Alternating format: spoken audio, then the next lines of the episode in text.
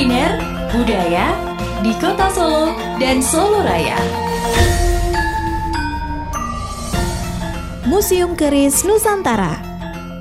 Museum yang terletak di kawasan Sriwedari ini diresmikan oleh Presiden R I Joko Widodo pada tanggal sembilan Agustus dua ribu tujuh belas.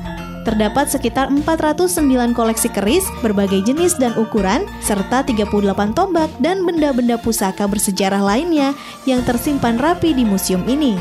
Di sini juga dilengkapi dengan video visual mengenai perjalanan keris di Indonesia, dan juga ada ruangan sebagai pusat pembelajaran keris bagi pengunjung. I